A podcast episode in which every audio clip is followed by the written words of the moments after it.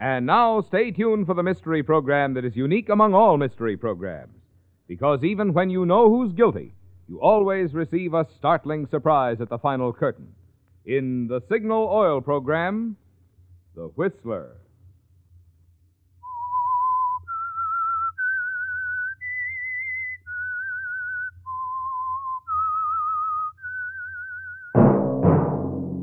Signal, the famous Go Farther gasoline, invite you to sit back and enjoy another strange story by The Whistler.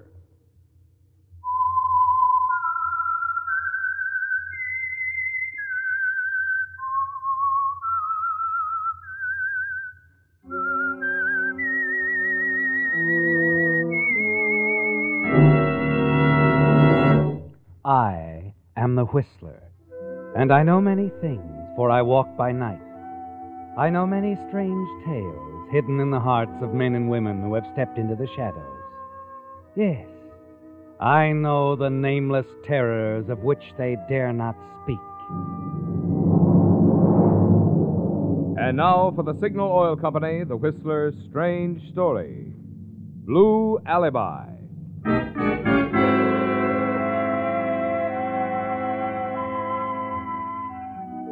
John Sheridan knew exactly what to expect as he brought his car to a stop in front of his New England beach home.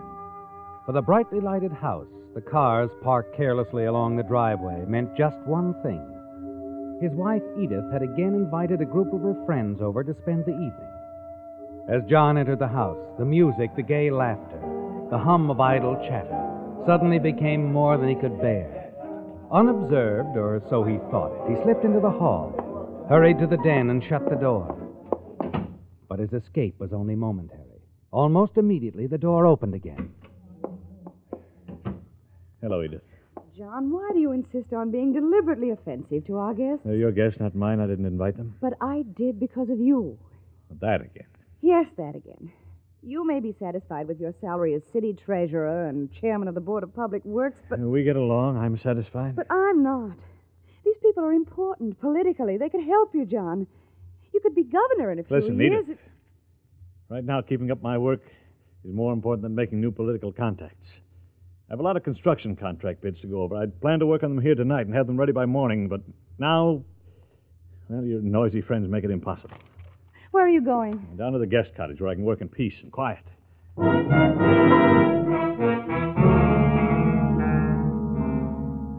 You leave the house, walk slowly down to the cottage near the beach, pleased with the way you've handled Edith. You lied about the work you have to do, didn't you, John?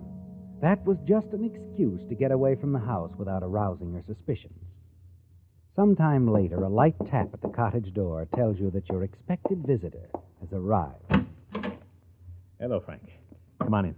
Uh, party going on up at your place? Yeah, some of Edith's friends. Any chance of them dropping in on us? No. Well, I still don't see why we couldn't have met at my place like all. It's always. too risky. If we're smart, Frank, we'll arrange to meet at a different place each time from now on. Yeah, maybe you're right.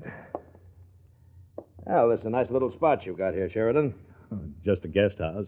Edith's idea. Oh, what's this stuff? Your wife a sculptress? No, well, that's some of my work. Oh, just a hobby. Been fooling around with clay modeling since I was a kid. Well, sit down, Frank. Get you a drink? No, thanks. Don't have time. You, um, you have the money? Yep. There you are. You're cut for the library building job. Five thousand. Good. Now, how about that bridge contract? Uh, the final bids will be in Friday. I'll go over them all before the board meets. You can tip your contractor off. Hmm? Uh, who is it this time? Greenwood. Al Greenwood. Okay, the job's his. I'll uh, get the usual cut. As soon as the contract's signed. Good. That'll be in a couple of weeks.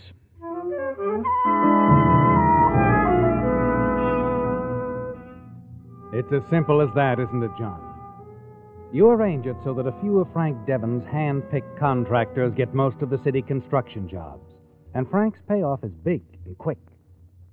After he leaves, you smile, open the package he left, and stuff the $5,000 into your wallet. But that smile freezes when suddenly you hear footsteps. You slip the wallet into your pocket just as the door opens. Edith, what are you doing here? Guests were so overwhelmed with your graciousness, they left early. So I decided to go for a swim. John, how long have you and Frank Devon been mixed up in this crooked deal? What? Sorry, I, I couldn't help but overhear. I was coming down the back way when I heard voices. I see. John, you must be out of your mind. With a great career ahead of you, you get yourself involved with a gambling racketeer like Frank Devon, who has managed to link himself with a few shady contractors. How much has he given you? About 25000 You're going to give it back. Every penny. I can't. I've only got about 15000 left. I'll make up the other ten. How generous. Loosening up the purse strings at last, are you? John, you've got to break with Devon tomorrow, completely, permanently. It's not as simple as. If you don't, I'll go to the district attorney and tell him everything I know. That will involve me. Yes, that's right, John. I've worked hard to make you a success, and you can still be a success. Success. That's all you think about.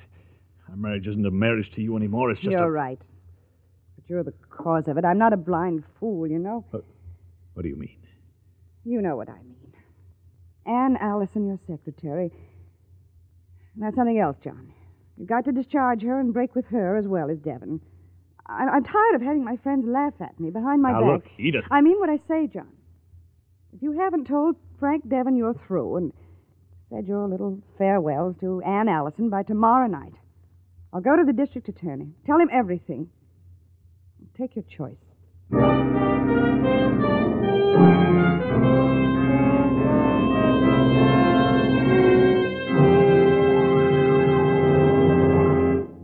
How would you like to win a Buick Super in the dashing new Riviera model? Or the famous Apex three piece automatic laundry, washer, dryer, and ironer? Or one of two O'Keefe and Merritt deluxe gas ranges with vanishing shelf and grill-evator broiler? One of ten solid gold case wristwatches by Helbros? One of five makeup cases from Halliburton's line of featherweight aluminum luggage filled with exquisite cosmetics by Anatole Robbins of Hollywood? Or one of ten Packard Bell radios? These are just a few of the 200 valuable prizes to be given in Signal's big $10,000 contest. And what a contest! No purchase required, no box tops to send in, no tickets to save. Here's all you have to do. You know those Signal cartoon billboards you see wherever you drive? The one that's up now pictures an angry bride waiting at the church door for the groom, who is just arriving late because he ran out of gas. Well, all you need do is to write in 25 words or fewer what you think the bride is shouting at the groom. Hey, doesn't that sound like an easy, fun filled way to win some wonderful things you've been wanting? Then listen later for more details about Signal's big $10,000 contest and the thrilling prizes you can win.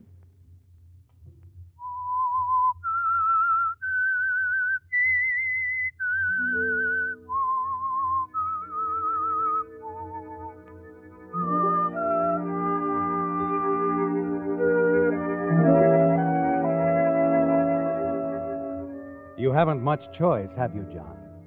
You're certain your wife Edith meant it when she said she'd expose your illegal adventures with a racketeering and politically powerful Frank Devon, unless you broke off with him immediately. You don't want to give up all that easy money, do you? Not when Edith holds on to hers the way she does. But she's too strong for you, and you certainly don't want to go to jail, do you? If you can just persuade Devon to play it Edith's way for a while, give you some time to kill her suspicions, you'll resume your profitable associations with him later. The following evening, you phone him, arrange to meet him in the office of a mutual friend. Come on in, Sheridan. Hello, Frank. That's so important you couldn't tell me over the phone. Well, I'm, I'm in sort of a jam. I, I think I want to lay off for a while. My wife found out about our arrangement. How? Well, she was outside the beach cottage last night and heard everything we said. I should have had more sense than to meet you there in the first place. Okay, so your wife knows, so she'll keep her mouth shut. She won't. She'll have to. You think I'm going to sink 25 grand into this deal and then kiss it off just like No, that? no, no, I don't expect that, Frank. I've got the 25000 right here, cash. Just like you gave it to me. Keep it. You don't understand. She'll go to the DA. She'll tell him everything. That would involve you, too. She knows that. Well, well. She's really nuts about you, isn't she? No, it's not that. Well, if she thinks that I'm going to let my number one boy at City Hall go, she's off her whirl. You're going to go right on handing out jobs the way I tell you, understand? I put that money back in your pocket and go home and make your wife behave. Now, Frank, listen to me. you listen to me. Greenwood gets that bridge construction just like we planned. And if the DA starts getting nosy all of a sudden, well, that's okay, too. Only you won't have to worry about your wife anymore. What do you mean? She'll be a widow. You're certain he means what he says, aren't you, John? Certain that Frank Devon won't hesitate to take any action he feels necessary to keep you in line or quiet. And you know that with his connections, he could arrange things very easily. Your only hope now is to prevent Edith from going to the district attorney, at least until you can figure some way to handle Frank. You've got to have time to think things out. You return to your home and find Edith in the library. You try and explain to her how impossible it is for you to, well, to simply tell Devon that you're through. Explain to her that above everything he's a racketeer with a powerful organization, that even her life might be in jeopardy.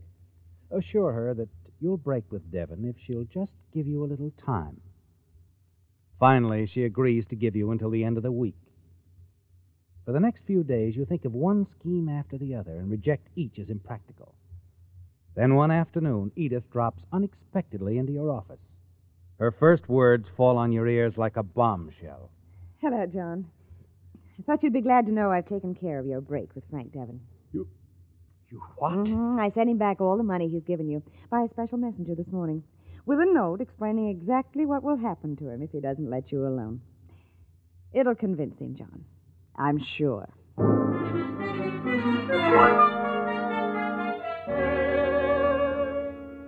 After Edith leaves, you begin to realize that her action was a smart move. Her note to Devon places him on a spot as tight as your own. But you're still quite nervous and spend the remainder of the day in your office, waiting for some word from Devon, but nothing comes. Finally, as night settles over the city, you hurry out of the office to the parking lot, slide into your car. As you do, your hands suddenly freeze on the wheel. Pressing at the back of your head is the cold, unmistakable feel of an automatic. Don't turn around, pal. Who? Who are you? What do you want? Name's Nick. Mr. Devon told me I should have a little talk with you. Devon? That's right. First of all, that 25 grand your wife sent to him this morning. He told me to deposit it in your bank to your credit.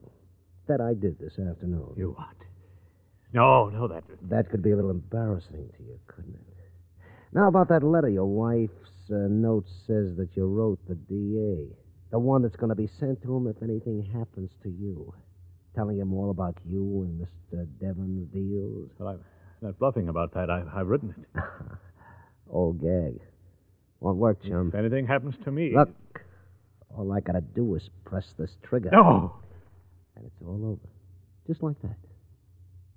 You know where Mr. Devons is right now?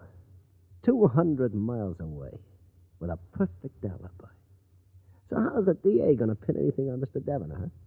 Well, he'll, he'll still know the details of the contract racket. I, And Mr. Devon ain't got a thing to do with that racket. Only you and the contractors. Mr. Devon was, was pretty smart to handle it that way right from the start. And speaking of uh, contracts, about that bridge job coming up, what about it?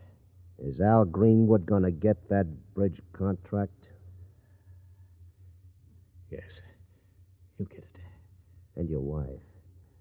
She's going to keep quiet, ain't she? Yes, she? she'll keep quiet. She'll have to.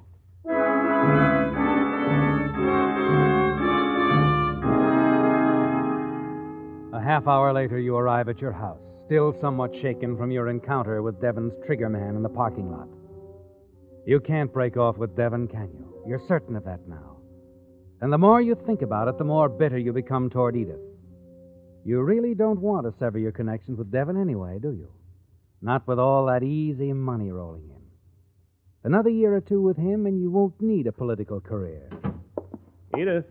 Edith, are you home? Good evening, Mr. Sheridan. Oh, hello, Kitty. Is Mrs. Sheridan about? She's gone for a swim, sir. Oh, I see. All right, thanks. Uh, um, Mr. Sheridan, I know it's not any of my business, sir. what but- is it, Katie? Well, it's about Mrs. Sheridan, sir. Going swimming like that every evening, and alone, too. There's never a soul along the beach that time of night. I don't think it's safe. Well, I never thought much about it. She's really quite a good swimmer. Been plenty of good swimmers drowned, you know. Cramps and all. And that undertow, I hear it's pretty bad. Well, I'll speak to her about it. It's thoughtful of you to mention it, Katie. Thank you. Thank you very much.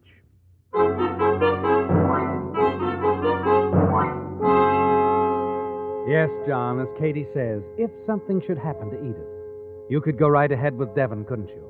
And you're tired of Edith's efficient management of your life.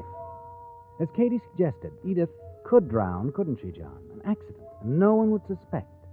Yes, but it won't be a simple matter to arrange. Edith's a good swimmer, and you wouldn't stand a chance of fighting her in the waves. Then your eyes fall on the small clay figure you've modeled, Gunwar's water bearer, and the flicker of an idea stirs in your brain. You pick it up, stare at it for a moment, and then your gaze wanders to the half open bathroom door, the tub beyond, the empty aluminum bucket in the corner.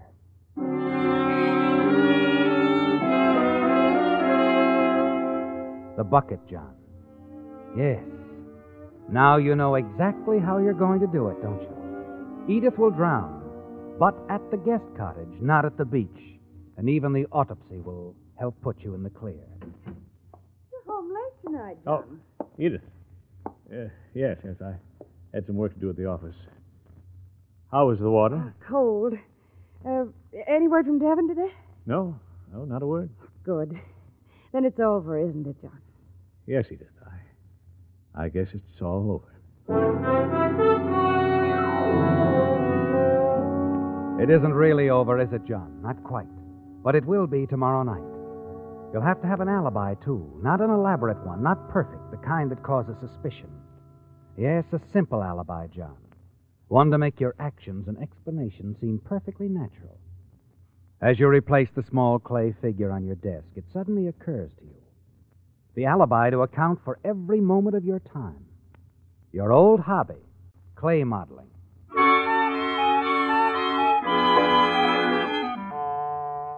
Early the following evening, over after dinner coffee, you set your plan into motion. Edith seems surprised when you tell her you're going to take up your hobby again. A little puzzled, too. But she does seem pleased. It'll mean more work for you, Katie. Oh, I not so don't much mind more. them. It'll seem quite like old times again. Mr. Sheridan making them little statues. Old times. I've wondered. Well, anyway, I'm glad, John. I wondered what he was carrying in that package under his arm when he came home, ma'am. Oh, I, I happened to drop into Galloway's art shop today, and we got to talking, and the next thing I knew, I'd bought a stock of supplies. well, if you'll excuse me, Edith, I think I'll go down to the guest cottage. I'm anxious to get started. I, I used to get a big kick out of this. I don't blame you, John. You have real talent. What's the subject going to be? I haven't quite decided yet. Why don't you look in on me after your swim? Hmm? You really want me to? Yes, why not? All right, John. I will. Fine. Oh, and Katie, if anyone calls, I don't want to be disturbed. I understand, sir.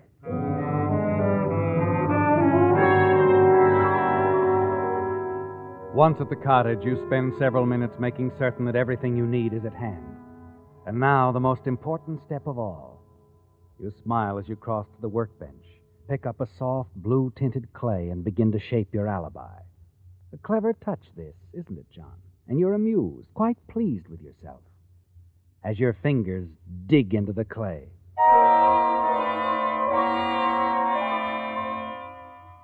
It's almost 10 o'clock now. Edith will be returning from the beach soon. Your fingers move swiftly, expertly, molding the small figure of a bird on the stand before you. You must have it all finished tonight, John. Your alibi. Occasionally, you look out the window down the path to the beach. And finally, you see Edith emerge from the water. Now, John. Now is the time to call Katie up at the house. Make certain she's kept busy there during the next 15 minutes. All the time you need. 15 important minutes. You dial the main house. Yes, Mr. Sheridan? Uh, Katie, yeah, I'm famished. How about fixing me some coffee and sandwiches, huh? Yes, Mr. Sheridan. There's some cold chicken. Oh, that'll be fine. Hello, John. Well, Edith, enjoy your swim? Mm, even more than usual, I think. Good. I just called Katie to make some sandwiches for us. Oh, that'll be nice. Well, how do you like it? Oh, this is splendid, John. I'm calling it the Blue Heron. I think it's the best you've ever done, really. Oh, thanks. Here, you look at it from this angle. Oh, yes. Yes, excellent. Her back is to you now, and you move quickly. Pin her arms to her side. John, what are you doing?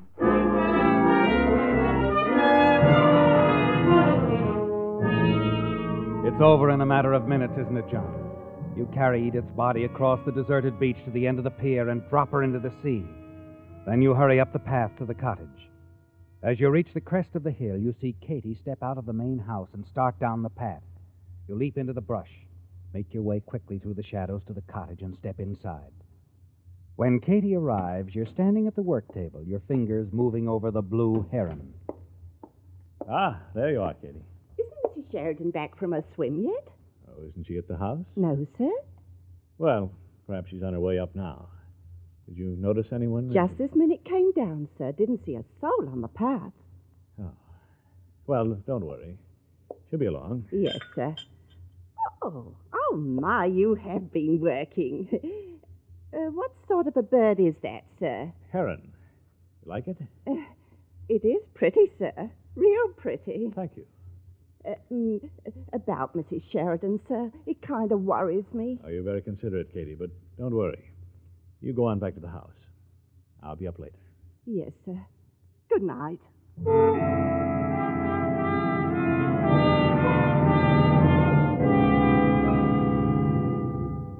Wait another hour, then call the house. Ask Katie if Edith has returned. When she tells you Edith hasn't come back yet, you show concern. And minutes later, Katie joins you and goes with you to the beach, where you play the role of the worried husband. Finally, the two of you return to the house, call the police, give them the details of Edith's disappearance. Early the following morning, you're at the guest cottage when Katie ushers in Chief of Police Thompson. Oh, Mr. Sheridan, dreadful. Harry, you found her. Yes, about an hour ago. The tide carried her body about a half a mile down the beach. I'm sorry, John. Edith. Drowned? No, no, I, I can't believe it. I- That is hard to believe. She must have been seized with cramps, unless perhaps her heart. No, no, her heart was fine. Well, if anything was wrong, the autopsy will show it. I'll phone you the results. Yes, I'd appreciate it, Harry. I won't keep any longer now, John. I know this has been hard on you. Thanks. Thanks, Harry. You've been very kind.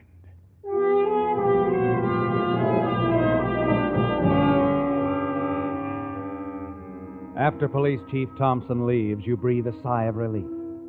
You're sure he doesn't suspect a thing. Nevertheless, you'll be glad when the autopsy is over and the case is officially closed.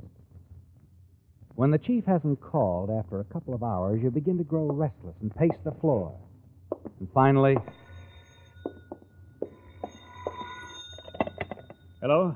John, Oh, yes, Harry. it looks like we were right. The autopsy shows your wife probably drowned as a result of cramps. No marks on the body, seawater in her lungs. Sorry, John. If there's anything I can Oh, do. no, no, thanks, Harry. You, you've been more than considerate. I'll be all right now. Perfectly all right.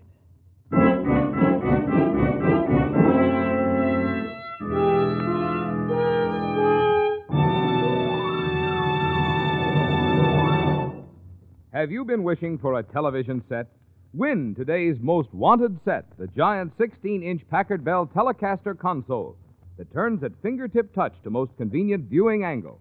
This and five other Packard Bell television sets with latest type black picture tube will be given in Signal's big $10,000 contest that includes 200 valuable prizes, such as Frigidaire's deluxe refrigerator with new cold wall cooling, Frigidaire electric range, Frigidaire home freezer, 10 Westinghouse vacuum cleaners, plus 50 Westinghouse pop up toasters. All these and dozens of other valuable prizes to be given for just writing in 25 words or fewer what you think the angry bride on the Signal gasoline billboard is saying to her tardy, out of gas groom. For instance, she might be saying, You're too late. I married the best man. He got here on time with Signal Go Farther gasoline. Winners will be selected on the basis of originality and humor, aptness and suitability in advertising Signal products. Your chances of winning are good because only entries mailed on official entry blanks from the six Signal states California, Oregon, Washington, Idaho, Nevada, and Arizona are eligible to win. So stop by your nearest Signal service station tonight or tomorrow, sure, for a free entry blank. It contains helpful suggestions that make it even easier for you to win.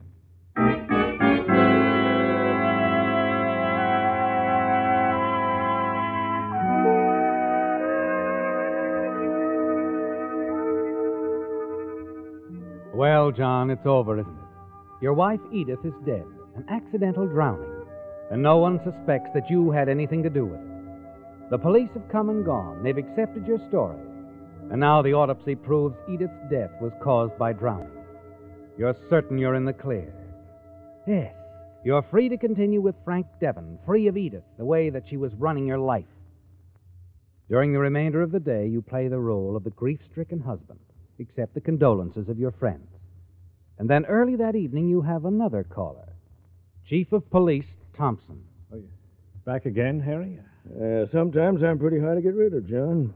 Oh, uh, sit down. What's on your mind? Uh, just a couple of more questions. Uh, you say you were at the guest cottage last night between the hours of 8 and 11? Yes, that's right. You didn't leave the cottage at all? No, no, I was in the cottage all evening, working. My hobby, you know. Well, you saw. Yeah, I saw it. The blue heron, I think you called it. Uh, John, uh, you didn't happen to take a bath at the guest cottage last night, did you? A bath? Oh. I, I know. Well, I'm afraid that cinches it. You drowned your wife in that cottage, Sheridan. I... That's absurd. What reason would I have? Plenty of reason. Your lawyer gave us a letter you'd written to the DA exposing your activities with Frank Devon. Your wife gave it to him and told him to turn it over to us if anything happened to either of you. Devon's being picked up right now. Sure, sure. I wrote that letter. Devon was threatening us, but that doesn't prove I killed Edith. You said yourself the autopsy showed seawater in both lungs. David, that autopsy showed us a lot of things. Your wife was drowned in seawater, all right, but she wasn't drowned in the sea. Now, wait a minute, Harry. You're not making sense. Oh, here. yes, I am. You were pretty smart to fill that bathtub at your guest cottage with seawater before you drowned your wife in it, Sheridan. You almost fooled us. I don't know what you're talking about. You forgot about the microscopic analysis, Sheridan. You see, that seawater in your wife's lungs also contained hundreds of particles of clay. So does the bathtub. Blue modeling clay. The same blue clay you bought at Galloway's shop yesterday. Harry, I didn't. I, There's I only didn't... one way that clay could have gotten into your wife's lungs. It washed off your hands while you were holding her under the water.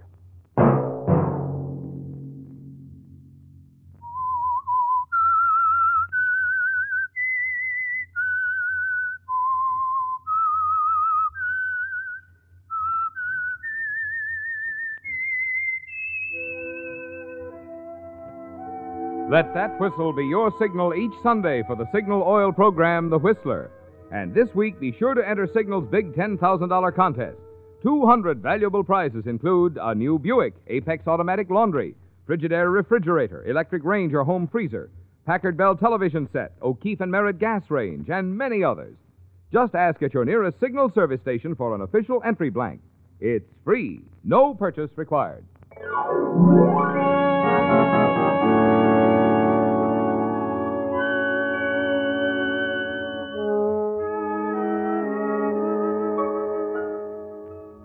Featured in tonight's story were Bill Forman, Willard Waterman, Mary Lansing, and William Conrad.